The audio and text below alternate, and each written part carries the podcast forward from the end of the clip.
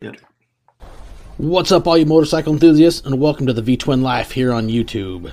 We talk motorcycles powered by those V-Twins, what fuels their passion, why you enjoy it so much. V-Twin Life is brought to you by these two great companies, Crash Inc. Clothing and Wild Ass Seats.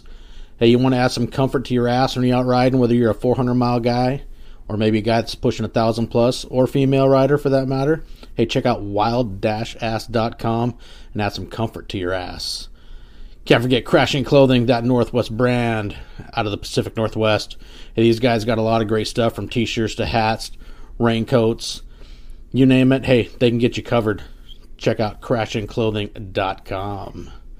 Now, let's dive into another milepost of the V-Twin Life.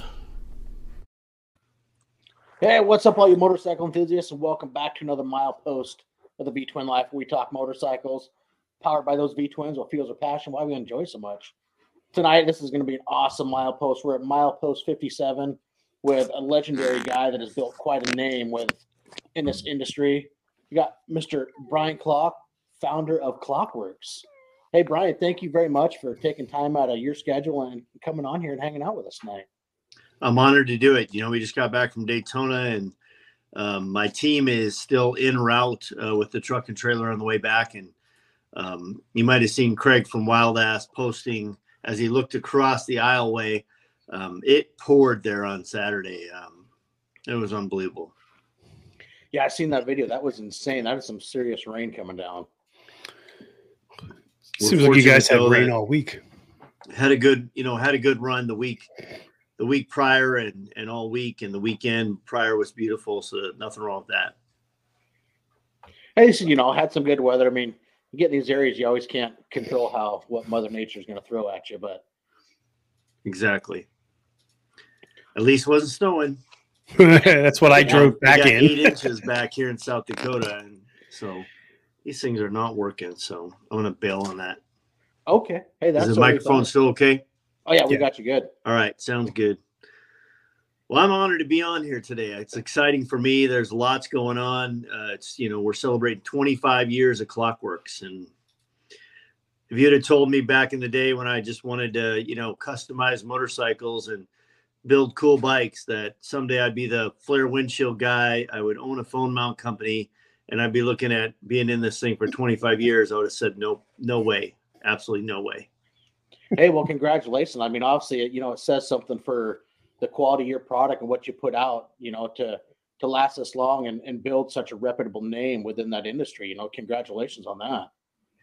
I really feel like I'm just honored to be surrounded by so many good people. You know, there's, you know, whether it's, you know, like Dan Cheeseman was one of my right-hand man. And I mean, he's like my little brother and came to me right out of college and said, I want to do what you do. And I said, well, that's great. But you know, all I can tell you is I'll starve before you ever go hungry, because it's not really, you know, everybody talks about, you know, motorcycle world and, you know, fame and fortune. Well, there's a lot of fame and not that much fortune. So, you know, you just kind of deal with it. But so many people have come in and out of my life and in and out of the chapters of Klockworks that all contributed. And, you know, I'm thankful to each and every one of those people, because that's really what it takes, right? It takes a team to win the Super Bowl. And, you know, if you've been on an NFL team for 25 years, or the coach of it or the owner of it for 25 years, you've seen a lot of players come and go.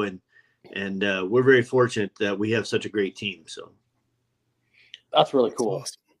And, you know, it's a very true statement. I mean, one person can't carry a team. You know, that's why it is a team. It takes more, you know, it takes more people than just one to make it go somewhere. Well, and for us, you know, it's one of those deals where I've always talked about that and always told my group that, you know, I said it, you know, the good Lord didn't design you to live on an island. He never said, you know, hey, go get a bunch of guns and a bunch of drugs and live on an island and your problems will all go away. No, he designed you to live in community, and luckily I'm in the motorcycle community. I mean, what a great place to have the camaraderie and the people that come in and out of this business to support you, to kick your ass, to make you better, and to push you. And, you know, I don't know where else you know, I couldn't imagine any other life other than motorcycle people. That's awesome. That's very true. It is an amazing community to be part of. I mean, I, you know, grew up in the community, you know, started in my young years of when I started riding when I was around 5, and then, you know, racing motocross. I went into hill climbing, and I mean, I can remember events where I crashed, you know, busted a piece off my bike. You know, some of the guys that ride with, it's like, hey, you can do your next run. I'm like, nah, I'm, you know, broke, you know, busting my handlebars or bent them, you know, I can't fix them. They're totally trash. And I mean, I've had guys stripping down their bikes just to give me the part so I can get one more ride, because I mean, we're all competing against each other, but you're a family. Absolutely. And, you know, Bri, right before we came on, you said something about why we ride, and you know, my family's appearance in that epic movie that happened in like 2013, I believe it was. And when those guys first approached us, you know, we got inducted in the Sturgis Hall of Fame in 2012. And as we were sitting there in Sturgis, you know, Laura, my ex-wife, said, well, you know, I've told these guys we'd come by and film this thing. I'm like, okay, well, everybody's making a movie about motorcycles. Of course, you know, it's a hot thing, right? And so we go there, and, you know, I would say to this day, I'm the biggest jerk that ever lived that got to be a part of that movie, because I was so busy. We were doing so much stuff that I just kind of went, okay, I'll do it for you, but that's it, right? They sent us the trailer. I didn't know it was a trailer. They just sent us something to look at. And I kind of blew it off, And finally, Laura came in one day and said, you got to watch this right now, please. And I'm like, okay. So I watched it, and all of a sudden the trailer starts playing, and it's my voice behind it. And I'm like, oh, I'm such a jackass. You know? Like, I just blew it, you know? And so I just thought, man, I don't know what I can do for these guys, right? The footage they had was great. And I just prayed about it. And finally I called him. I said, you know what? I don't have a check that I can write you for 10 grand or whatever to even help you on your movie way. Right. But what I can do is if you'll meet me in Long Beach at the International Motorcycle Show, I'll introduce you to some people. Bring your laptop and your headphones and I'll see you there. They came in and we literally walked through the entire show, and I introduced them to the littlest guy who built Speedway bikes, to Progressive Insurance, to Indian Motorcycle, to Harley Davidson, and just I pitched them everywhere I went, right? To the, you know, guys I knew that drag raced or raced at Bonneville, to the guys I knew that, you know, ran the entire thing, right? Ran some big company. And we got done, and Brian Carroll said to me, he goes, man, he goes, you know, did you really know all those people? I said, nope. Some of them I just felt like it was a push and we should go in there. And he's like, really? Man, you really did a great job for us today, and you really sold us. He goes, how did you know that was okay? I said, well, that's because, you know, that's what I prayed about. That's really where I was at with it. I just thought that's how I can help you. That's awesome. And fast forward to, you know, those guys winning the award for the AMA Motorcyclist of the Year, because that was such a feel-good family movie and did so much for motorcycling. So if you know somebody who's, you know, never been on a motorcycle, is thinking about getting on a motorcycle, maybe your friends who hate motorcycles even, right? Let them watch that movie. I know it's available on iTunes and some of those other channels, but Why We Ride is still as valid then as it is today. And it talks about camaraderie of motorcycling.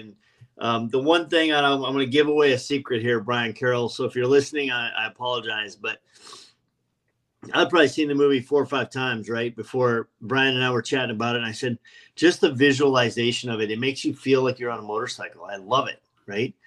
He goes, well, notice this, Brian. He said, all of the interviews with people happen indoors. The rest of it is outdoors. And so now you're going to want to go back and watch it again. And you're going to be like, oh no, look at that. And sure enough, you know, but that's what it feels like, right? So when you get outside on a motorcycle, there's no roof. Things are open. You have all these senses coming at you, and it's epic. I mean, and so it's really why we love it. you know? And so just thought I'd share that with you, Brian, as I was thinking about why we ride when you mentioned it before we came on. I appreciate it. When I first met my wife, I made her watch it, and she had only rode a motorcycle like once in her life as a kid. And the thing that I enjoyed so much about that movie is the couples talking about their relationships and how motorcycles have changed their relationships, which is what it's done for me. And I, being able to talk to you is just really great. Like I said, before, you know, I have the movie poster, you know, sitting in my living room, and it's just, awesome. It was such a great movie to inspire so many people because it covered so many genres too. It wasn't just, oh, you need a Harley to be a rider, you know. Yeah, no, it doesn't matter if you're into a dirt bike or a street bike or MotoGP, or if you're, you know, going to rallies. Like it's just it's a thing. It's like, yeah, motorcycling is the thread that, you know, ties us all together. Mm-hmm. It's Absolutely. It's, you know, so awesome. And you know how you're touching on the senses. Riding a motorcycle or traveling on a bike is so much more intimate than being in a car. I mean, you got the wind, the smells, you know, the areas, because you can travel through different areas of the country, or it's not so much even the whole country. I mean, different areas you can get of where you live. Say, you know, going through the forest, you know, you smell, you know, the trees, different types. You can hit the farmlands. Okay. It's, you're not going to hit some old, you know, not the most pleasant smells, but it is so much more personable. No, for sure. Awesome. And even like when you go to Sturgis and all of a sudden you drop down in some little canyon and you get that chill of cold air and you come back out of it and you're like, woo, that's crazy, right? Oh, yeah. You find the little, what I call them, like microclimates. Yeah. Yeah. It'd be hot, nice and warm and whatnot. And I had that going over Lolo Pass in Montana. It was beautiful coming up out of Missoula. It's just awesome. It was like, I think it was about 105. I get to the top and all of a sudden it turned black and ended up in a downpour. I'm like, God, this sucks. And then about 10 seconds later, I'm like, hey, this feels kind of nice. You know, I'm cooling down. And as soon as you get down over the other side, you know, you hit the canyons of Idaho and welcome to the oven. And 10 minutes later, you're dry. Right. you know, that's Vanessa, my wife and I, after we started dating, I got the opportunity to go on the Kyle Petty ride in 2017. Oh, and that'll be awesome. You know, I've been asked a bunch of times by Click Baldwin and some other folks I know who go on it. And I was like, I don't have time. I can't make the time. I won't make the time, whatever the deal was, right? And I got a call from a gentleman who has since passed. His name is David Andreas. And David reached out to me, and I was in the Minneapolis airport, if I remember right. And he was skiing in British Columbia or somewhere, right? And he goes, hey, Brian, he said, the board has met. We'd like you to be the angel rider for 2017. I'm like, what does that mean? He goes, that means I'm picking up the bill. I'm like, no way. You know, it's like 10 grand, right? Yeah. And I'm like, are you sure? And he's like, yeah, but the board has also stated that you probably won't take the time off to go with us.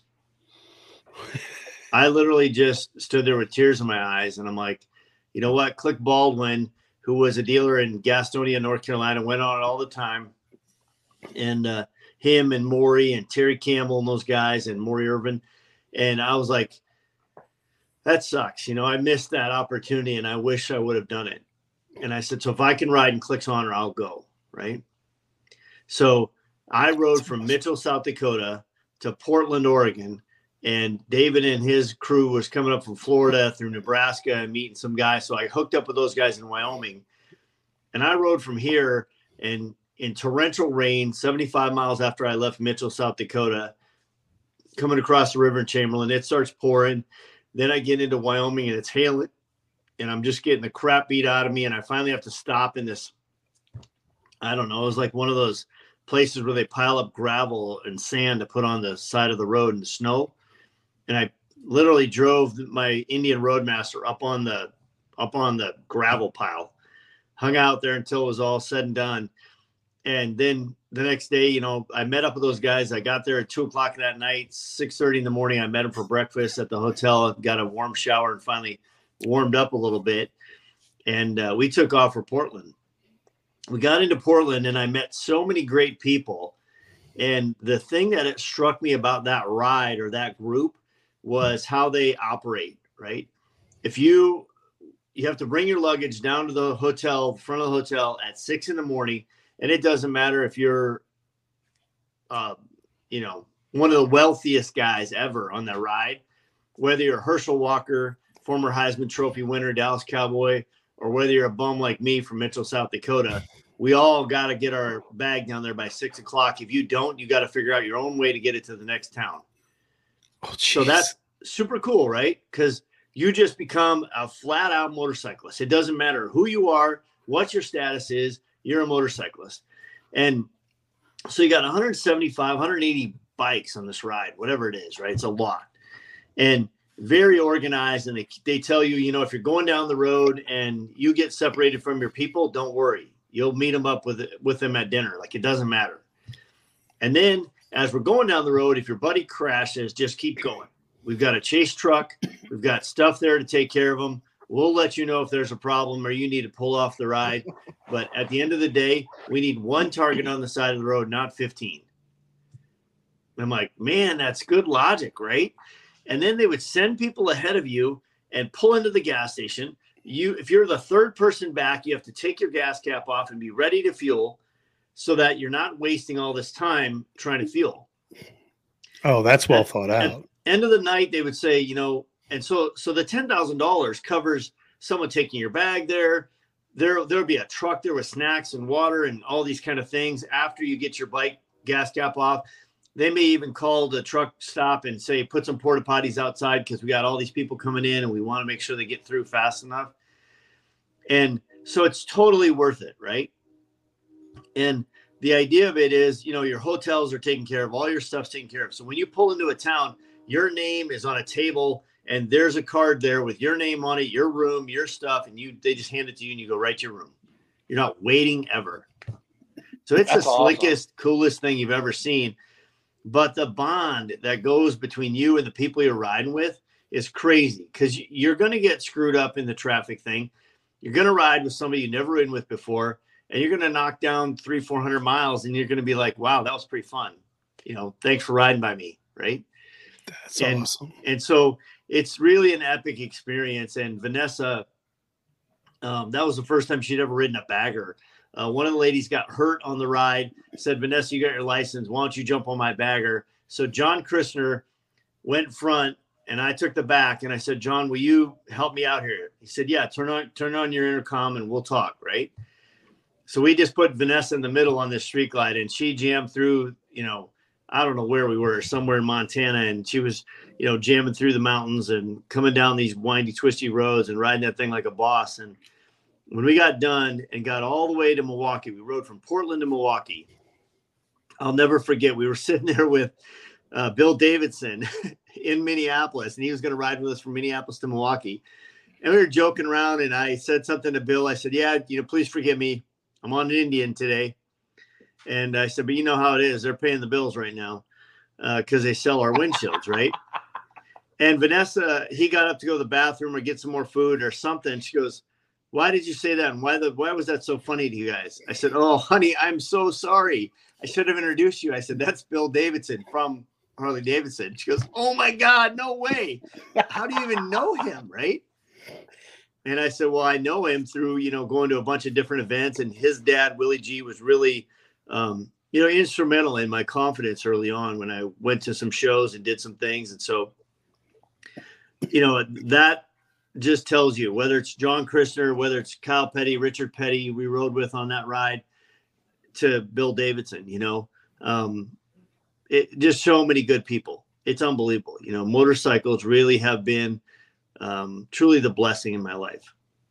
That had to be just an awesome experience. Yeah. Sorry. I feel like I'm rambling, but I've got so many stories. So cool. No, this is amazing. For 25 years of, you know, experiences, and that one's pretty fresh because that was only 5 years ago. So, well, okay, let's go there. When did the bug, you know, come into your life for two wheels? Where'd that start? I was in fourth grade, and my dad bought me a Honda QA50, a 1970-71 Honda QA50, and Hondas are supposed to be red. My Honda was green, And that was a thing. They actually made a green Honda QA50. So for a bunch of years, I searched for one. And yes, I do now own a Honda QA50. That's green. That's awesome. But my dad got me that little mini bike. And there was a vacant lot between our house and the neighbor's house. So, you know, a space for one house, right? But it was pretty sizable. And we would go around in a big old circle there until we wore a dirt path in there. And the neighbor kids would come over, and I would charge them a nickel or 10 cents or something to ride that thing for, I don't know, however many laps they could go, right? And at the time, a nickel or 10 cents would give me a comic book or some bubble gum or something down at the little store downtown. So I thought I was killing it. And, you know, my dad always had motorcycles. My dad always had bikes, you know. I have a picture of him with a 1958 Harley.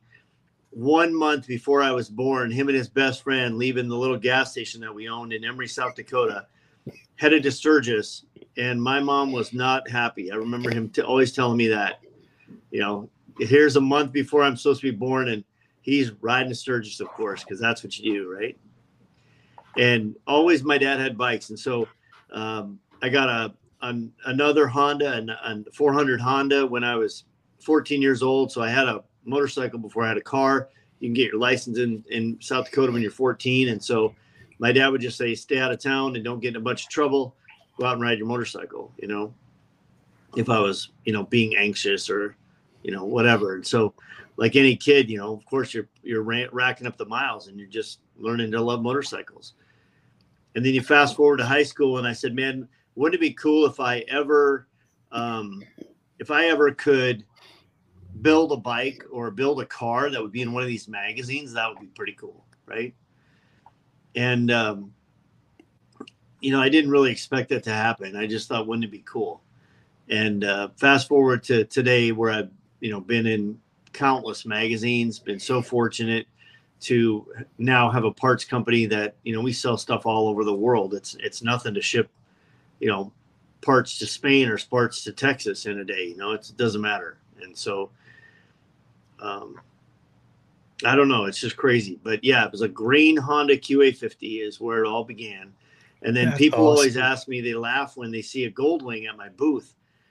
And I said, well, my dad went on a trip when I was 17 years old, and I was at the gas station running the books day to day. I would end the day and fill out all the stuff. And my dad called me and he said, hey, Brian, he said, you know that Virago you own, right? The Yamaha Virago? I said, yeah, Dad, what's up? He goes, it's kind of small. I said, yeah, maybe for you, you know. And he goes, well, I traded it off. I'm like, what? You just took it because it was easy to load and you and Mom were going out to the hills and you really traded it off? He's like, yeah, I bought a brand new Honda Aspencade. I go, well, that's good, Dad. Great for you. But what does that do for me? He goes, well, you can have my Goldwing. So at 17 years old, I owned a 1981 Honda Goldwing, just nice. What every 98-pound weakling wants to have, right? I mean, I was a skinny little kid. And so for me to be riding that Goldwing at 16, 17 years old, whatever it was ridiculous. And the only thing I learned was that if my cousin, Kevin Clark, would get on the back, he was a little bit of a daredevil as well. We could wheelie that thing all the way down Main Street, which was only 2 blocks, but still, you know. Oh, that's awesome. Made the kids giggle. So made me giggle. Didn't make my dad happy when he later found out that I was wheeling the Goldwing, but that is awesome. So I have an affinity for Goldwings. So now I own 3 Goldwings. I have the first Goldwing ever sold new in Mitchell, South Dakota, which my dad owned. And being the person that I am, when my mom and dad got divorced and we moved all of our stuff out of the shed and everything out of the house at home, and I took the motorcycle parts, right? And when I got the opportunity to buy this bike back, trade it back for a bike that I had built, my dad said, why would you even want that thing? It's got this big fairing and this king queen seat and all this stuff. I said, yeah, Dad, but I have all the stock parts. He goes, what do you mean? I said, well, you left them in the shed and I took them. You kept that stock seat, the blinkers and the handlebar this whole time. I'm like, yeah, for sure. That's who I am, right? I got some really cool stuff. That's so awesome. Yeah, so I have the first new Goldwing ever sold in Mitchell. And which was your dad's too. What's that? And that was also your dad's bike. Yeah, it was my dad's bike. Yeah, it was my dad's bike. I mean, I have my grandma bought a 1964 Ford in 1968 or 66 from her uncle or from my uncle. And so my grandma bought this car from her brother. It's 2 years old, right? I still own that car. I have a 57 Chevy two-door post that's just like a barn find thing sitting behind the shop here. That belonged to my grandma on the other side. And then I have my first ever car, which is a 1970 Chevelle SS 396. Ooh. And it was gold with a black vinyl top. Somebody hit me when I was a senior in high school. So, of course, like any kid, I painted it red, put black racing stripes on it, and I should have left it gold. And so now it's going back to gold with the black vinyl top. My friends at Olean's Suspension have built me some really wicked shocks, so it has a great stance to it. And yeah, so I've owned that car since I was 16. So that's sweet. All of the history and all of the stuff means a lot to me. I love that's awesome. I mean, that's something like with my Road Glide. The original owner was my dad, and 3 years ago, a Father's Day gift, I ended up getting that bike from him when he traded. Well, he got a new Road Glide, and he regretted that he had traded in the old one when I was going through a hiatus when I didn't have a bike. And it was such an awesome, moment when, I went up there because my stepmom made this big deal about how my dad needs to talk to me. And I was out of town. One of my sons at a baseball tournament. I'm trying to get a hold of him, and she would answer all the phones. I tried to call my dad's phone. She'd answer it. And finally, it's like, well, I can't be there. I'll see you tomorrow. And when I went up there, my dad had this awesome, speech made up about, he was so happy about how, my wife had raised her kids. They've been successful. Our daughter went to Wazoo. My son was going to college on a baseball scholarship. And, everything we devoted our lives, he goes, I really regretted selling my old bike and not giving it to you. He goes, the best thing I ever did, he goes, is I just went down and bought a brand new Road Glide. So the only, thing left to do is to give you the title to your Road Glide. He goes, so there it is, take it home. He goes, let's go ride. It's like, it was amazing. And, now that I have it, it's going to be one of those things where it'll never leave the family. When the time comes for it, it'll get a heart transplant, and, one of my boys or whatnot, they'll start riding it. Yeah, that's the best. I mean, those are the kind of things. I mean, I think everyone can relate to that. I saw somebody type on there, I had that same green motorcycle, and I was like, wow, right on. That's a rare deal. I mean, not only did you have the same Honda, but you had a green one. That was Craig Johnson. Nice. Mr. Wild Ass. So what made you, I'm sorry. No, go ahead, Brian. So what made you, I mean, you've obviously ridden your whole life, but what made you decide to want to start a motorcycle company? I mean, that's a big step. Yeah, I've had I had a tumultuous couple of years. My brother sold a restaurant to some guys. Those guys owed my dad 60 grand. Oof. And my dad had done so much for me and gambled on every stupid idea I'd had. So I quit working and tried to go after these guys. It lasted a lot longer than I expected. They kept jockeying stuff around and the license for the video lottery casino and all that kind of stuff. And it took me a year and a half to get it back. When I finally did, I told my dad, I said, I'm going to run it for you for a little bit, but at the end of the day, I'm just going to work on motorcycles this summer. He said, well, that's great, but you can't make any money doing that. So you better figure out what's next. I said, yep, I understand. And I never went back. I literally robbed Peter to pay Paul. I'd be putting on handlebars for this guy and doing oil changes and stuff. And this guy might say, Brian, I got $300. What can you do for my bike? Right. And then that turned into, Brian, I got $500. And then the next year, it's like, Brian, I have $1,500 I'll give you right now. What can you do to my motorcycle, right? And I would always try to do the hard stuff, if you will, whether it was a fender or, changing the stance on it or, handlebars. Because I knew people were going to add the grips. They're going to put on their own pegs. They're going to put on their own gas cap. They're going to see something hanging on the wall at some shop or some Harley dealer, and they're going to like, that's the cool thing. That's what I want, right? So I really went after that stuff, and then that just kind of kept the thing snowballing until we could actually build a few bikes. And the first bike I built officially happened in 1990. In the fall of 1990, I bought an FXRP, a police bike, under the guidance of Jim Betlock. And Jim used to work for Drag Specialties. And Jim even sent me a thermal fax, if you will, those kind that, you know, they'd roll up on you the minute it came out of the machine. And it was all the parts that he had bought from Drag Specialties and how to build this bike. And he's the one who told me, buy a cop bike because you're going to take it apart and they're cheaper and you're going to waste all the other stuff anyway because you don't need it, right? So don't go spend the money for a nice lowrider custom or something like that. So I did. I got one from Jim Entman at J&L Harley in Sioux Falls. He happened to have one as a demo bike. And I bought that bike and I tore it apart. And it literally had it apart for 2 years. It took me 2 years because I was very picky. The internet wasn't a thing yet. You couldn't look up all the parts like that. So I had all these magazines laid around the house and trying to figure out what I wanted to do.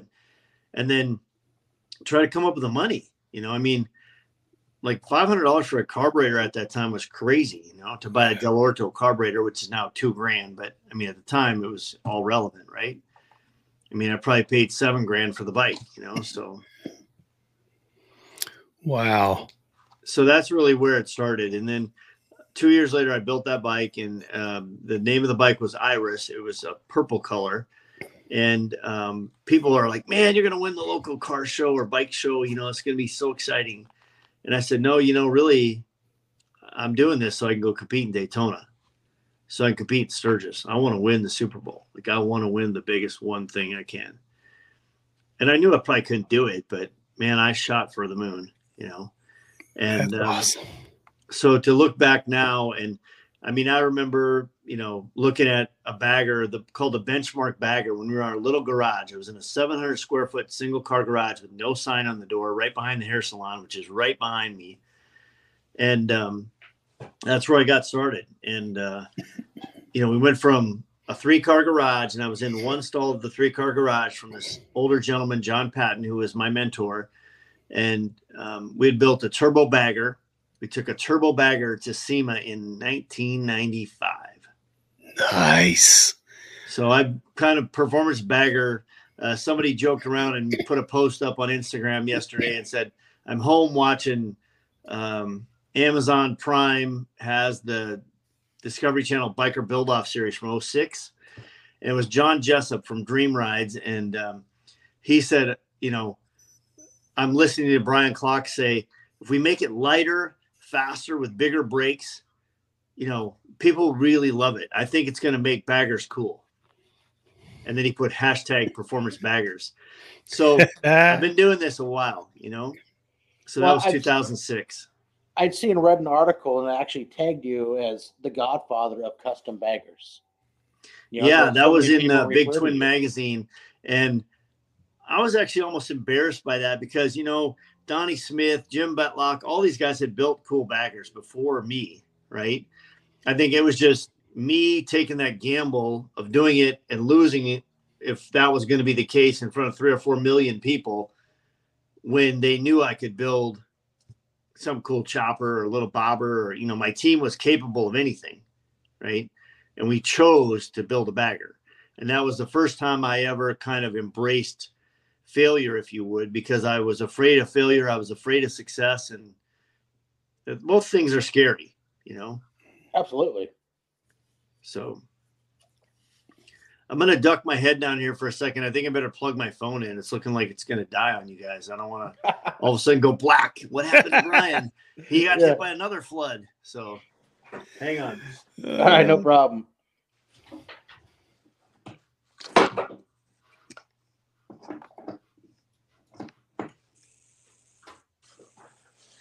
Okay, I'm back. There we go. So, awesome. Yeah, so the bagger thing was in God's perfect timing. You know, really, I gambled and I took that chance and we won the build-off. And I fully intended to lose it. And it was okay because all I wanted to do was get the attention that we could build stretch fenders, that we could build nice parts for baggers, and that we were your go-to guy for baggers, you know. And then we ended up winning it. I think a lot of it was because it was in Sturgis and not because I'm from South Dakota, but because Sturgis is a pilgrimage, people ride to Sturgis. Like you trailer your bike to Daytona because it's 20 degrees, it's blizzarding. If you're in Ohio, if you're in New York, you're in South Dakota, it doesn't matter, right? When Sturgis hits in August, it's nice weather everywhere in the world. In fact, some places it's just damn hot, right? But it doesn't matter if you're in California, Texas, Florida, New York City, you ride to Sturgis. And if you rode to Sturgis one time, you made that pilgrimage and it was huge. Like you'll never forget the people you met, the hailstorm you went through, the bugs you got hit by, none of it, right? And the people that you had so much fun with. And so I think the bagger thing really resonated with those folks. And so I remember walking down the street 2 days later and people going, man, you did something. Finally, somebody did something cool for baggers. And then it was just this phenomenon, you know, because Bagger Magazine came out, American Bagger Magazine came out, all about 6 or 9 months after we did that build off. It really, that's I mean, awesome. I don't know. You know, it's humbling. I don't even know how to say it. That's amazing. It. I don't know why. I don't know why me, right?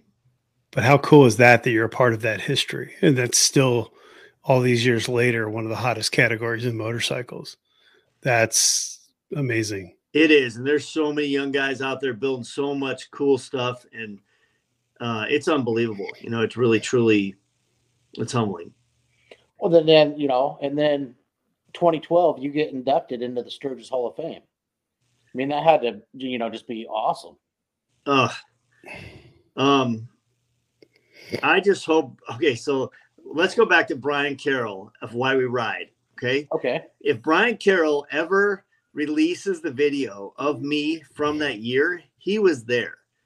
And he filmed the whole thing. And I literally cried through my entire acceptance speech. I was so, I mean, I cry easy anyway, and I don't even care.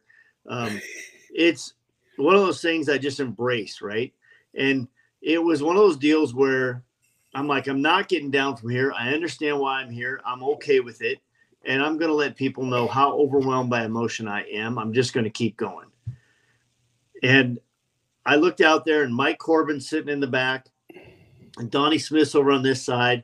Willie G. Davison and Nancy are right down on the table in front of me because Steve Peel, who started Hog, was getting inducted with me that year. He was up on the board. And it was, you know, when you look out across that room and, you know, the Arlen Ness, Donnie Smith, Mike Corbin, all these guys and all these names that have just laid the groundwork for us, right, are sitting out there like, I don't feel worthy today. I didn't feel worthy then. You know, I'm humbled. I'm honored to do it. And, I mean, by all means, there's nothing cooler than being inducted in the Sturgis Hall of Fame when you're a South Dakota kid. I'm from a town of 380 people, and there was 14 kids in my class. You know, like, I did it, right? I mean, I've been going to Sturgis since I was 8 years old. I'm now 55. So 47 years of Sturgis for me. That's hard to believe, right, for a lot of people. And yet my uncles lived in Spearfish. We'd go out and visit. I'd get to see a little bit of Sturgis, you know. It was awesome. And so for me, yeah, it's super crazy, right? To be inducted into something like that literally blows you away. I mean, I remember Willie G. Davison was at the Central Regional Hog Rally down in Kansas City. And it's the first show I ever put my bike in. We worked for 4 days straight, right? Bring the bike down there. We got it in the back of the truck. It's completely raining. It's just torrential downpour. And I pull up and they said, oh, kid, they called off the show. Oh, great. So my guys that I'm with go into the hotel. I literally fell asleep in the truck. I was just exhausted. And all of a sudden I get this rap on the window and the guy goes, hey, they're going to do the show. And so I wake up and I get the bike out, wipe it all off, take it over there. And my friends are like, man, you look like hell. You should just go to the room and get a shower at least, right? So I go take a shower. While I'm there at the shower, Willie G. Davidson comes by the show and stops and looks at my bike for about 20, 30 minutes. And of course, I'm not there. Oh.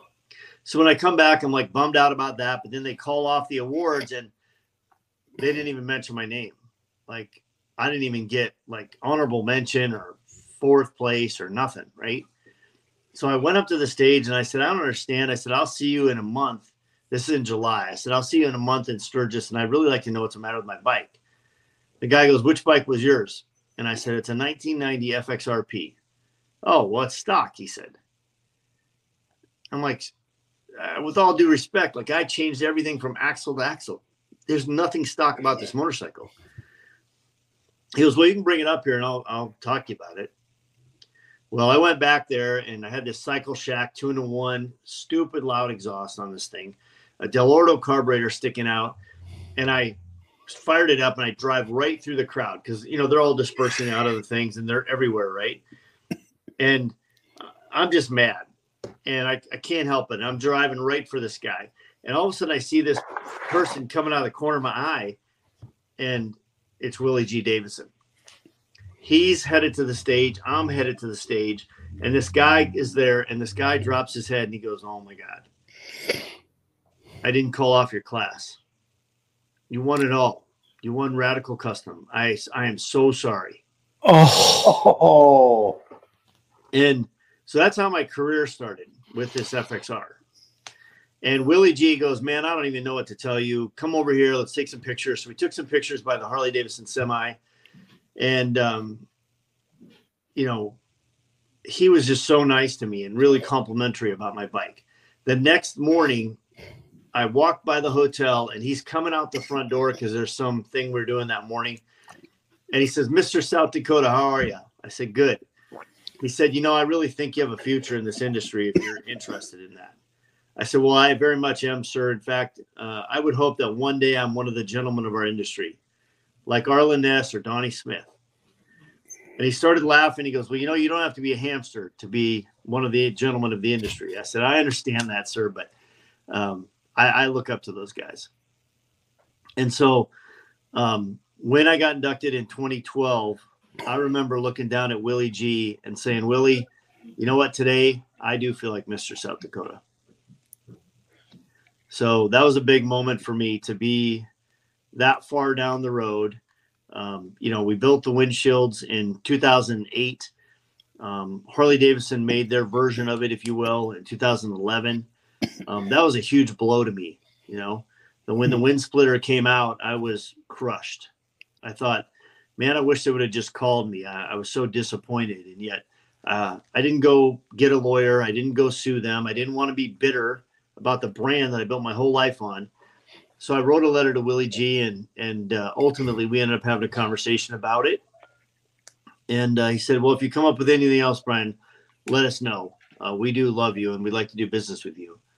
And, you know, I think it was just serendipitous that the good Lord gave me the gift of the windshield, and we continue to sell more than my brain could ever comprehend to this day.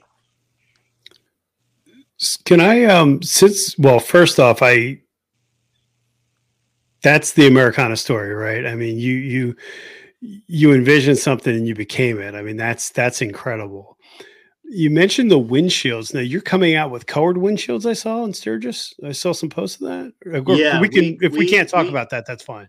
No. We launched them in Daytona, and we only took 10 of every color and certain sizes and shapes. And there were so many people that we gave them to a couple social media influencers. Mm-hmm. The week or two before. So the calls started coming in and people started getting on the list. And then I found a bunch of people that were in Daytona who wanted them. And so we sold them to them first because they were going to be in every performance bagger show, every, you know, hot rod show there was, and be riding them all over Daytona and, you know, taking pictures on the beach, taking pictures by the speedway. And so that blew up, and now we're full on into production of colored windshields. I can't wait to see those. That's very different. I mean, your windshield stands out as it is. You throw color on it. I mean, that just screams Clockworks. That's awesome. Yeah. And so many people are building so many crazy bikes, and, you know, the 80s and the 90s are kind of making a comeback. And people are doing fluorescent colors and mm-hmm. crazy t-shirts and crazy glasses and all kinds of stuff. And so this just fit right in, and it just made sense because, I mean, back in the day, we would want to have one of those on our sport bike, you know? And so performance baggers are the new sport bike in my mind. Mm-hmm. Yeah, this is awesome. My dad's even tuned in watching. How cool is that? Yeah. Yeah, I mean, I remember scrolling through Facebook or if not Facebook, Instagram. I mean, it leaps right off the page. Yeah. You can't get any more than that. I mean, the windshield's already iconic in its shape, but that's awesome. Oh yeah, then the colors that came out with, they are bright. I mean, definitely stands out, and it's gonna catch, you know, it's gonna catch the eyes. Yeah, we did the fluorescent versions first, just because that was gonna make the biggest impact. And then now we're looking at doing, you know, a regular red, a regular blue, a regular purple, a regular green, whatever we can come out with. And, you know, I mean, there's some creative folks out there, and I love it because they're sending us comments on Facebook and on Instagram and saying, hey, what about this? What about that? You know, would you do this? Would you do that? And I just love to hear from them. You know, it's great stuff. Oh, blue would be cool. Awesome. I got to check that out. That's awesome. Thanks. So what was it like, you know, a few years back when you got a partner with Indian and Jack Daniels? I mean, that had been just a legendary experience. I mean, too. Yeah, I didn't even realize. I just saw, I caught myself earlier. I'm wearing my Jack Daniels hoodie. So that really, you know, that whole relationship, I did a lot of stuff for Indian. Okay. And then I got a call from Robert Pandya and Gary Gray. Gary runs the Indian race team now. And they said, hey, you know, we want to build a bike we're going to take number 7 of the first 1,901 bikes that Indian made, right? And we're going to dedicate it to Jack Daniels, and then we're going to auction it off at Bear Jackson. But it has to be all decorated up with Jack Daniels on it, all painted, not vinyl. And we only have 2 weeks. And I said, pressure. Okay. Where's the bike at? And they said, well, it's at the factory in Spirit Lake, which is about 2.5 hours, 3 hours from here. And I said, all right, well, I'll be there tomorrow at noon. And I said, but you better book me a room in Phoenix, because the only way it's going to get there is if I drive it 24 hours myself to get there, 20 hours, I guess it is from here. And I'll do it. So when I got the bike, we did all the work on it, drove it to Phoenix, unloaded it, and all of a sudden this guy in this Jack Daniels golf cart pulls up, and it's David Stang. And Dave had been with Jack Daniels at that point, maybe 32, 33 years, something like that, right? Sure. So he says, hi, tell me your story. I said, well, I'm from a town of 350 people. There's 14 kids in my class. I've already done more than I ever thought I could do in the motorcycle industry. I did the Biker Build-Off and won it in 2006. I was inducted into the Surge Hall of Fame in 2012. And I am honored to be working with the #1 whiskey in the world at this event. That's what I said to him. And he goes, man, we're going to do some business together. I said, what do you mean? He goes, I like you. You're a small-town kid who just gets it.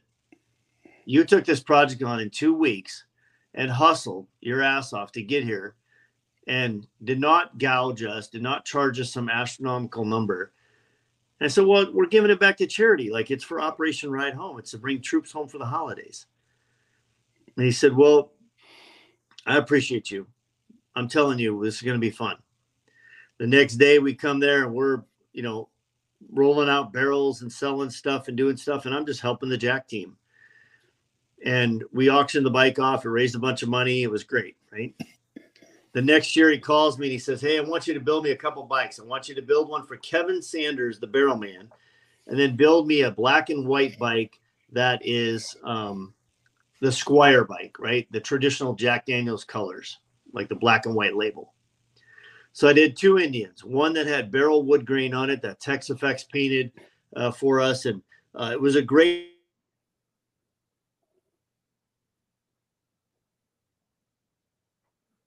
Whoa, we just lost your audio. If you will, off the corners of the Jack Daniels bottle.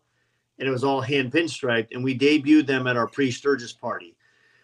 And that really kicked off the project. And then in 2016, I got a call from Dave Stang. And he said, hey, I want to do a bike to celebrate 150 years of Jack Daniels. But keep in mind that Jack Daniels has never licensed a motorized vehicle, not a Ford truck, not a car, not a lawnmower, not a boat, nothing, because you don't mix gasoline and whiskey in the same sentence. It doesn't make sense, right? Good point. But if I can get this by legal, I want you to be my quarterback. I said, okay. Well, he called me back and he said, they're going for it. We're going to do it under the guise that bottles and throttles don't mix. Go drive your motorcycle, have a great time, enjoy your ride with your friends, get to the hotel or get to the house, sit on the porch or go to the hotel bar and have your Jack and relive the day, right? Talk about your experiences. I'm like, perfect, I'm in. He goes, well, we got to make 150 bikes. I think you should do them, Brian. I'm like, whoa. I'm like, that means I have to do 3 bikes a week. There's no way. There's no possible way. I said, I think we should team up with Indian and do this at the factory, because how cool is it if you're working at the Indian factory and a bike comes through and you get to build the next Jack Daniels bike? You know, there's number 74, there's number 75. And then I do 2 of these other bikes. And then now I get to do number 76, you know? I said, that's a thing. And so I said, I really feel like that's the way we should do it, right? And so Jack Indian honestly thought we'd sell maybe 40 or 50 motorcycles if we're lucky. And I'll never forget, we were in Lynchburg, Tennessee, and Steve Benedetto was there and Dave Stang and all the folks from Indian and Jack. And we were in this little house and we're sitting around this big barrel table, and Dave Stang says, listen, I'll kiss your ass in the window of the Macy's Day Thanksgiving Day Parade if we can't sell 150 motorcycles. Am I clear? And I'm like, wow, so that's how you talk to the president of Indian Motorcycle. Like, what the hell just happened here, right? Oh, man. And they reached across the table, and they shook hands, and it was game on. So we started working on bikes, but I could only use factory Indian accessories. Well, keep in mind, we'd only had Indian back under the Polaris name for 2 years. So there wasn't anything to use. There was no good accessories, really. You know, black gas caps or chrome gas caps. Those are your choices, you know. And we did the bikes and we unveiled them in Daytona. And I walked into the room and I didn't know that they were going to sell them that day. And so they had gone on sale at 4 in the morning. It's 10 in the morning. And Dave Stang goes, man, if you're a little better looking, I'd kiss you on the lips. I said, easy, big boy. And he goes, what's up? And I said, he goes, man, we sold 110 motorcycles already. We did it, Brian. We did it. Well, we unveiled them to the international press, and by the time we got done, Steve Menetto looked at the press. He said, oh, by the way, he pulled up his phone. He goes, they're sold out. 8 hours, 150 motorcycles, almost $3.8 million or whatever the number was raised for Polaris, which is a publicly traded company. So it was in Yahoo Finance, Reuters Finance. It made a big deal because that's a lot of cash to flow through. But if you wanted to be a dealer who got one, you couldn't put it on your floor plan. You had to have a customer and you had to pay for it right away. And so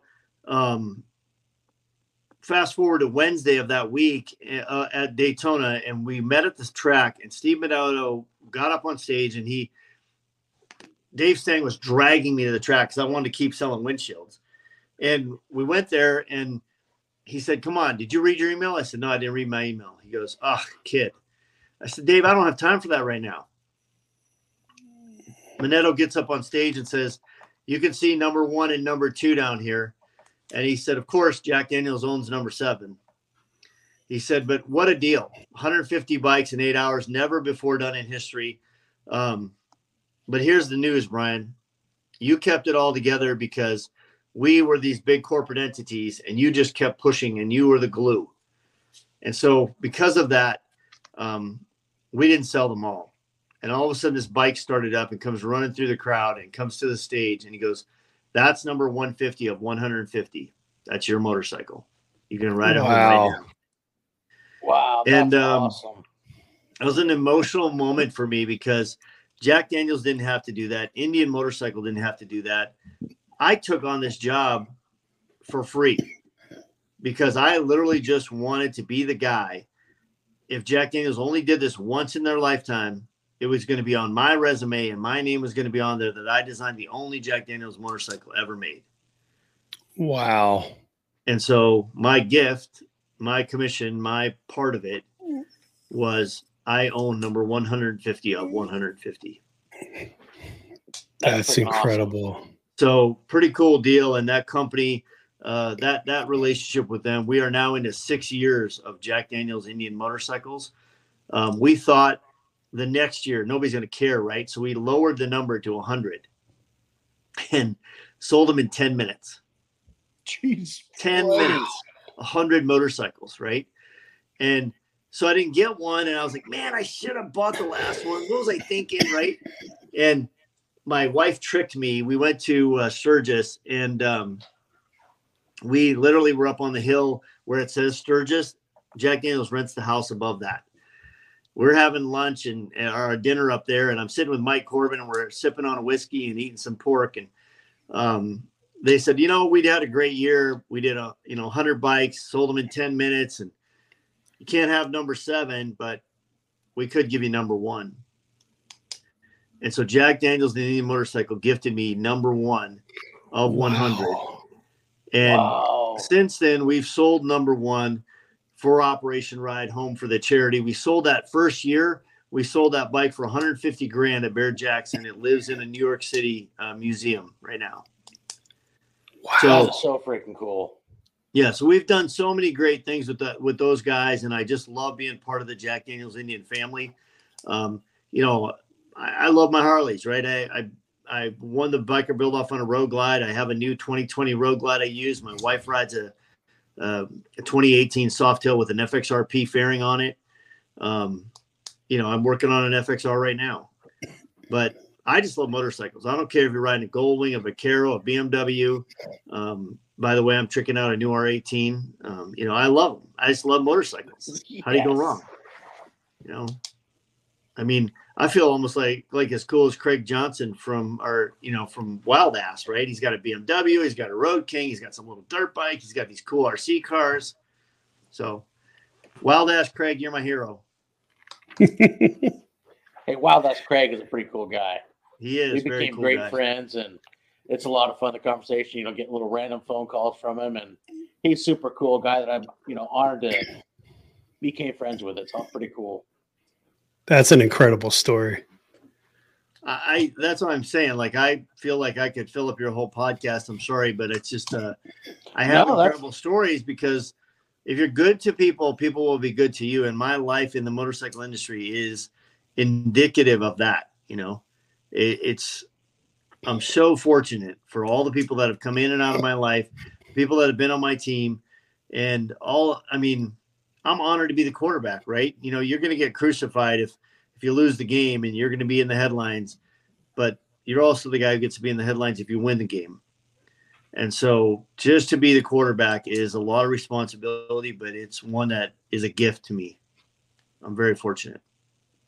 It's awesome. And, and that's exactly why I started this, is stories like that. Some people might not hear, but now these stories are going to live forever. And for you sharing these stories is just awesome. I'm honored to hear them and to be able to share them. And, for you coming on, it's awesome. Well, I would sure do it again. If you ever need more stories, I got more. Believe me of that. Oh, hey, any day that's awesome. Come back, I would have you on anytime. Well, and I sure want to make sure that everybody knows 25 years of Clockworks. We started a little pre-Sturgis party. Actually, it was my ex-wife, Laura, who kind of kicked this thing off and said, we're going to do this deal. And I said, don't you dare bring those people here, because we're already busy, right? And now what turned into about 100 people just eating tacos and throwing some beers in a tub is now 5,000 people downtown Mitchell on a Thursday night. Wow. So August 4th, dang. Before Sturgis kicks off on the 5th, Sturgis really goes into gear on Friday the 5th. Come to Mitchell, South Dakota, if you're coming anywhere from the east, or even if you want to ride past it on the west and then come to our party, we would sure invite you. We always have some good entertainment, some fun. We've got a new distribution center here. We just got finished. We're remodeling our main shop, and we'll be open here all day, having an open house. We'll have a food truck here. Nice. We're trying to get Holly Hoffman from Survivor to come. We've invited Governor Nome to lead the parade. if we can get all this pulled together, it'll be an epic way to celebrate 25 years. And you know, please come. Right, you're all invited. I mean, come to the Priest-Sturgis party. That's awesome. It's 15 years of the Priest-Sturgis party and 25 years of Clockworks, and we would love to host you in Mitchell, South Dakota. That is awesome. Wow. And in case you're listening, book your hotel rooms now because they won't be full. Yeah. So what does the future lead for you or bring for you? I mean, do you have, I mean, because you've branched out, you're doing fenders, you're doing handlebars. I mean, you're doing so much more. You're working with, you've partnered with, you know, Dixon, you have your own line of shirts. I mean, where do you, I mean, so the first 25 years took you here. Where do you see the next 10? The next 10, really, you know, we acquired a magnetic phone mount company, and I was leading that cause in power sports. And while not everybody has a motorcycle, everybody does have a phone. Mm-hmm. And so we've got some really cool solutions for that. And I'd been selling them since 13. I thought, well, we're never going to get there. Somebody's going to come out with something newer, cooler, whatever.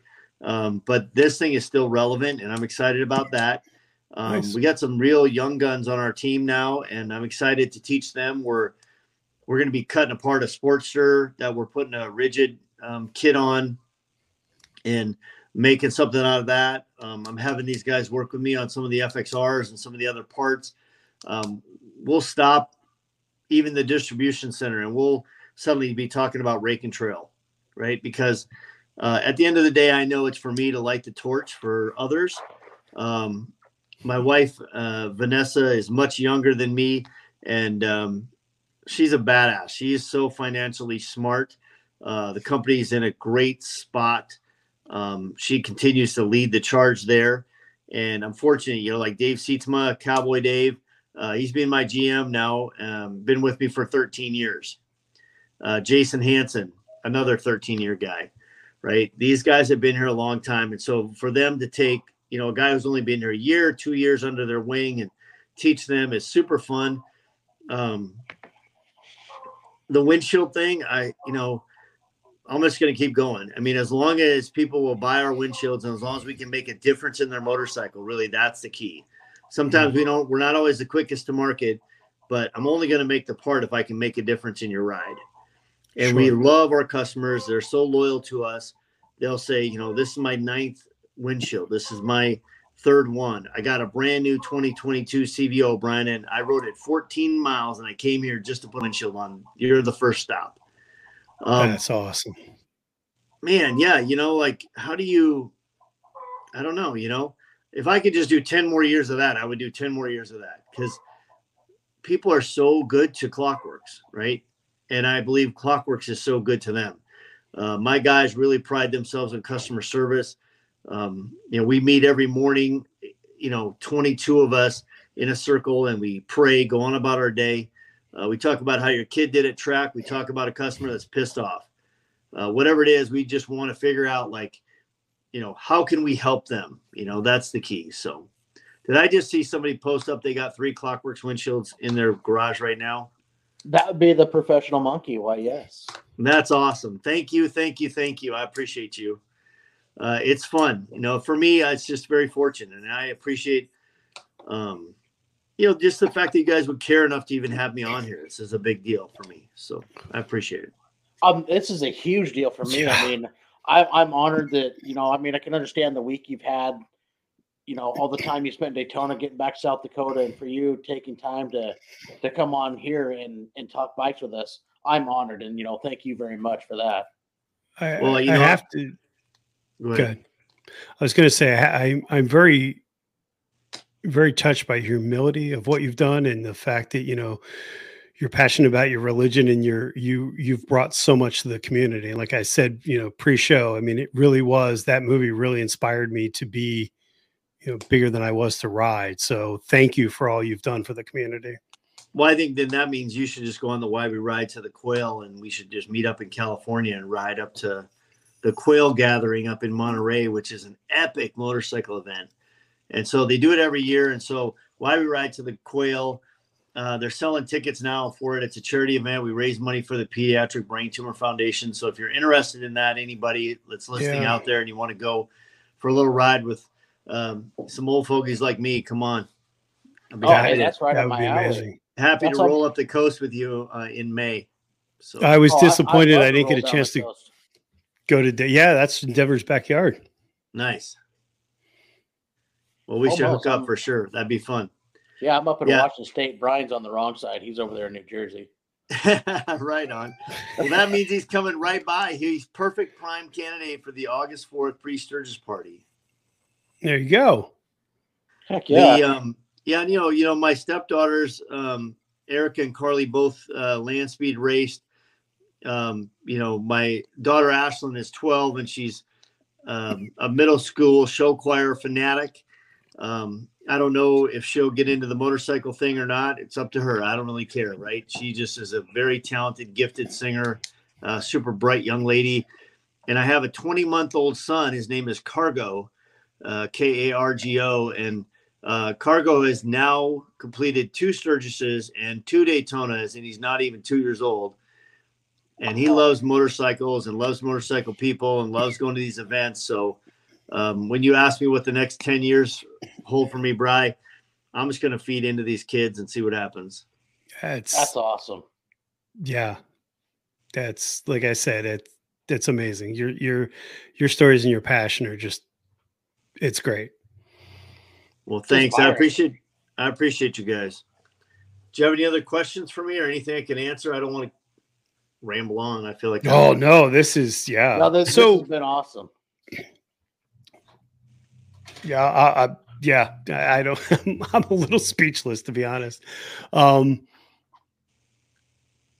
So product wise, you were saying that, you don't really know, sure, but you're teaching, you're basically building the future of the motorcycle community, which I think is, fantastic. Yeah. I'm feeding into guys who are making products. I'm feeding into other companies. Terry Vance is a huge mentor for me. Tom Motzko from Drag, another mentor for me. Those guys shaped who I am and where I'm at. I recently was out, touring Mike Corbin's shop, and Mike really feeds into me as well. And, who can say that, right? And so whatever I can do to light the torch for somebody else, I'm going to do it. When we were at Arlen's funeral service out in California, it really struck me that, at my age, I'm the next torchbearer. I have to do what I can do. And I believe that there's no reason for us to be divisive. I don't care if you ride a performance bagger or you ride a Sportster or you ride an FXR or you ride a BMW or you ride a Goldwing. What can you do for the greater good of motorcycling? And that's really why We Ride, the movie, did for so many folks. And I think that's a key. You mentioned the Dixon flannel thing. I have a great story about that. When I called Danny Dixon the first time, he said, you need to make 600 shirts. Well, then the popularity took off. The next time I called him, he said, you need to order 800 shirts. I'm like, man, I don't even know if I could do that. And he goes, well, is this really Brian Klock? And I said, yeah. He goes, well, then let's do it. I said, what do you mean? He goes, I'm a fan. He goes, I worked at Harley dealerships and parts counters my whole life before doing the shirt thing. And he goes, I would love to do a shirt with you. So we did it, launched it at Sturgis in 2019, sold out all the shirts, and he gave me 30 days, right? 30 days to pay, which was epic. Very, very kind of him. And so I sent him the check. Vanessa sent him the check. I don't do anything. Vanessa's a smart one. Vanessa sent him the check. And then September 11th of 2019, it was my daughter Carly's birthday, and the shop flooded. 3-4 feet of water through the whole shop, 11 inches of rain in an hour, $1 million worth of loss, and it's not covered by insurance. Oh. And Danny Dixon, the photos I put up there went viral. In 24 hours, there were over 1 million views of them. And Danny saw it, and I got a text from Danny, and it was a little video clip, and he literally said, oh, would you look at this? Clockworks, $41,000. ripped it up. He goes, your money's no good here. He goes, I tell you what, I never understood why people were so fanatical about Clockworks. But after spending 2 days with your team, one day at the pre-Sturgis party in Mitchell where we launched it, right? He was there. And then he rode the next day with Vanessa and a few of the other folks. I think it was John Reedy, the flat tire guy, maybe, and his wife, Whitney, from Phoenix. They rode out to Sturgis, and they got caught in some serious rain. And he goes, man, your wife is a badass. She didn't even let off. And I asked her if she wanted to pull over. She's like, no, let's just keep rolling. And so Danny said, he goes, you know, being there with your people, eating dinner with them, hanging out with them, watching what they do at the shop. He goes, please put it all back into that place and make it better for them. So we were able to go out and buy sheetrock, buy insulation, tear out the front of the shop, and we did make it much better. And now we're working on the back of the shop, and so we've got that all tore apart too right now, trying to fix it. But since then, we've done multiple Jack Daniels, Dixon flannel collaborations. We've done another Clockworks collaboration. We've done the Clockworks party shirt, the cooler shirts, actually Todd, one of the security guys, is one of the right hand for Eric Church. He always wears his. You see him. There's some Eric Church sightings because he's always up there on stage wearing his Clockwork shirt. And I've seen some of those pictures. You know, that's so fun for me. Like, those are the little connections that just make working your tail off so worth it. And I mean, one of those things would be lucky, right? And I get a bunch of them. I feel like I'm the luckiest kid ever. So, that's freaking so cool. So yeah, so Danny Dixon, whether you love his shirts, hate his shirts, feel like he's a sellout because they're made in China or whatever, I don't really care. You know what I mean? At the end of the day, he's been good to me. He's been good to my family. The shirts are amazing. They wear great. And he's a good human. He has a good heart. He stepped in the gap when I needed him most. And that speaks volumes. I mean, that's what it's about. Yep. It's like you said, it's the community. Yeah, the one thing that amazes this community, I mean, from the YouTuber creator side, there's not anybody that you, well, I shouldn't say there's not anybody, right? Because obviously there are those people, but there's not nobody that, there's so many people that would reach out to help you. And it's great that seeing companies like yourself that have that camaraderie with other companies. It's not you versus them. It's bringing the community up. I think that's fantastic. Yeah, and I mean, I'm not going to say it's not, you know, like the community is not all roses. Like, you know, when people are copying your windshield or knocking you off, that's frustrating, right? Oh, and yet you got to give them the grace and you got to just do what you do. You know, Arlen Ness told me, Brian, put your blinders on and make it happen. Do it Brian Klock's way, right? And so I've been trying to do it Brian Klock's way for now 25 years. And the beauty of it is, to get guys like Danny Dixon, people that step in the gaps for you, they believe in my team. They don't really care that there's a Brian Klock, right? It's about Clockworks. It's about what Clockworks does for the industry. It's about what Clockworks does for customers. And for me, that's a blessing, right? Like, I wish my last name wasn't Klock. I wish I could just hide, right? And just like let my team shine because they're just amazing. Like, I'm so fortunate. All the people who have ever worked here, ever been here, ever done anything with this brand. As I look back on 25 years, I can't do anything but thank you. I don't know how else to explain it. Well, and a lot of that comes from, I mean, it stems from you. You know, you've been there to build this brand. You went out on a limb, and your product means a lot to everybody. I mean, the quality, but, you know, people are going to want to support more than just that product. You know, they understand. You know, some people read the back scenes and read the other articles and see how much more you put into things and are going to want to also support that because, you know, you do so much more for the community than just your brand. You know, the stories you've told. Well, I just had a guy tonight. I popped on social media and there was a guy who, you know, said, yeah, I bought this Memphis Shades windshield and it's so much better than Clockworks and da-da-da-da and it's this and it's that. And I'm like, I wanted to get on there and say, congratulations. You know, I'm happy for you. I mean, 2,000 people don't want pepperoni pizza. I say it all the time. You know, it's okay. Like, I'm just happy you're happy, dude. But why do you got to hate on me? Well, why, and that, why can't you just talk up good about the product you bought versus this versus that guy, right? Well, that is, that is such now I have this bullseye on my back. You know, I'm number one, and so everybody wants to see you fall. Well, I think that's when you've arrived, right? Unfortunately, when the haters show up, you know you've arrived, because everybody wants to. Everybody wants to put you down, right? Because it seems like in this world, negativity sells more than, or at least gets the attention more than positivity, you know? And when you see the amount of shields that you have out there, I mean, come on. That's always the problem with doing a review. You do a review on something, you can get 100 people that have a different opinion. It's just one person's opinion. That's a shame. Well, and, you know, and Brian's stake, you know, Brian has one of your windshields. He's, you know, speaks highly of him. You know, we've talked about this before. He's got a Clockworks and loves it. Well, and I mean, I don't think you're going to find anybody else in this whole industry that's going to tell you that the windshield actually makes your bike handle better. A stock bike has 30 pounds of lift. This applies 15 pounds of downforce. When you go by a semi and feel a little bit of this, it's like putting a spoiler on your motorcycle.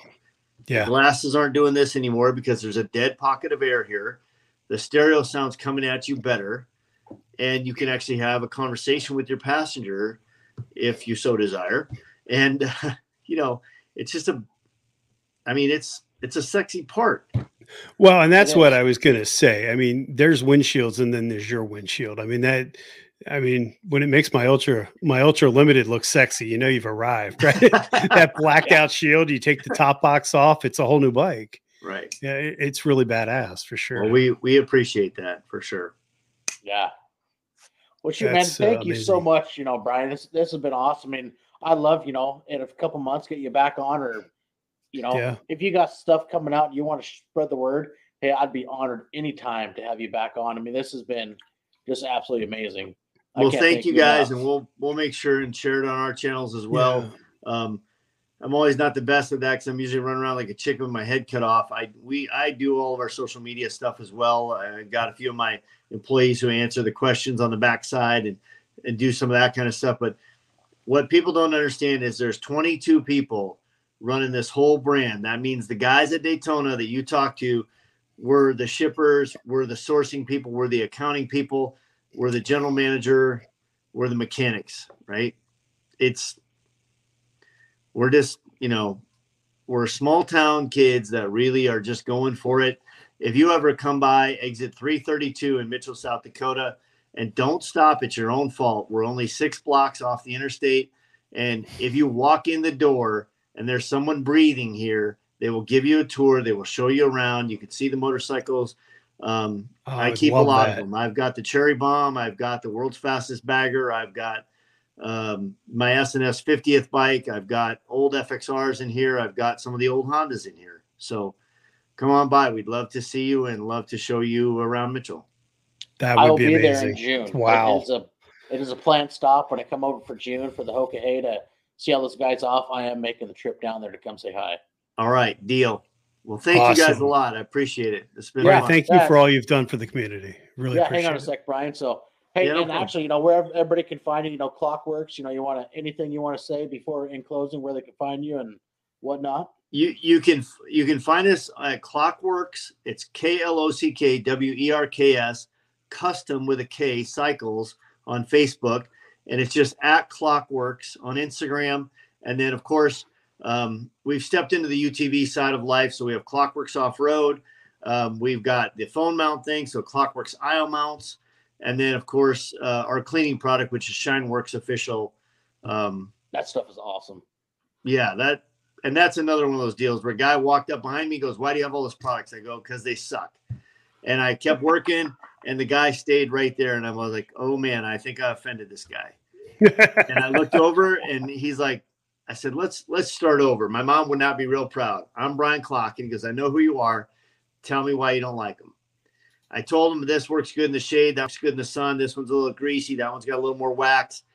You know, and he goes, "Wow, one of them is mine." I'm like, "Oh, I'm sorry." And he goes, No, "I'm interested because you really know your stuff." And he goes, "I'm a chemist. Let me make you what you want." So all these variations later, smells later, contents of a thing later. We tried them all. And I said, I don't really care if I ever sell this stuff. I just want to have it at my booth, because when you pull up on your $30,000, $40,000 motorcycle, you really don't even want me touching it, honestly, me or any of my guys. Okay. That's just how motorcycle riders are. They have a lot of pride in their bike, right? And so we're trying to clean it up, make it the nicest we can. And that stuff has taken off so much so that we now sell it even on Amazon Prime, because we cannot get every dealer convinced that there's really another cleaning product out there that someone should use, because of course everybody's got 10 products in their garage already. But once you have it, once you love it, you can buy it on Amazon Prime, just so you know. You don't have to pay shipping on a $15, $16 bottle cleaner, whatever it costs. You can get it anywhere. So awesome. Amazing. Wait, thank you so much. This has been an absolutely awesome. I mean, hearing, you know, all these stories, and, you know, it's been super cool, man. I can't thank you enough for, you know, coming on. Well, I look forward to seeing everybody again. Please come to Sturgis. I will see you in May at the Why We Ride to the Quail. I will be there. We ride right up the coast. We leave from Moore Park, California, have a little breakfast, and it's a 2-day ride. It's a real quick weekend, but it's for a good cause, and it's super fun, and we get treated like champs at the Quail. They give us their own little kind of VIP parking, and the food there is insanely amazing, and it's an epic show. There's always, you know, some sort of themed thing, or somebody brings out their personal collection of stuff to show off there. And it's just fun. So that's awesome. I'll check it out. Well, thank you very much. Hey guys, check it out. And hey, this has been an awesome milepost. Thank you guys for tuning in. Remember, ride safe, have fun. We'll see you guys on the open road.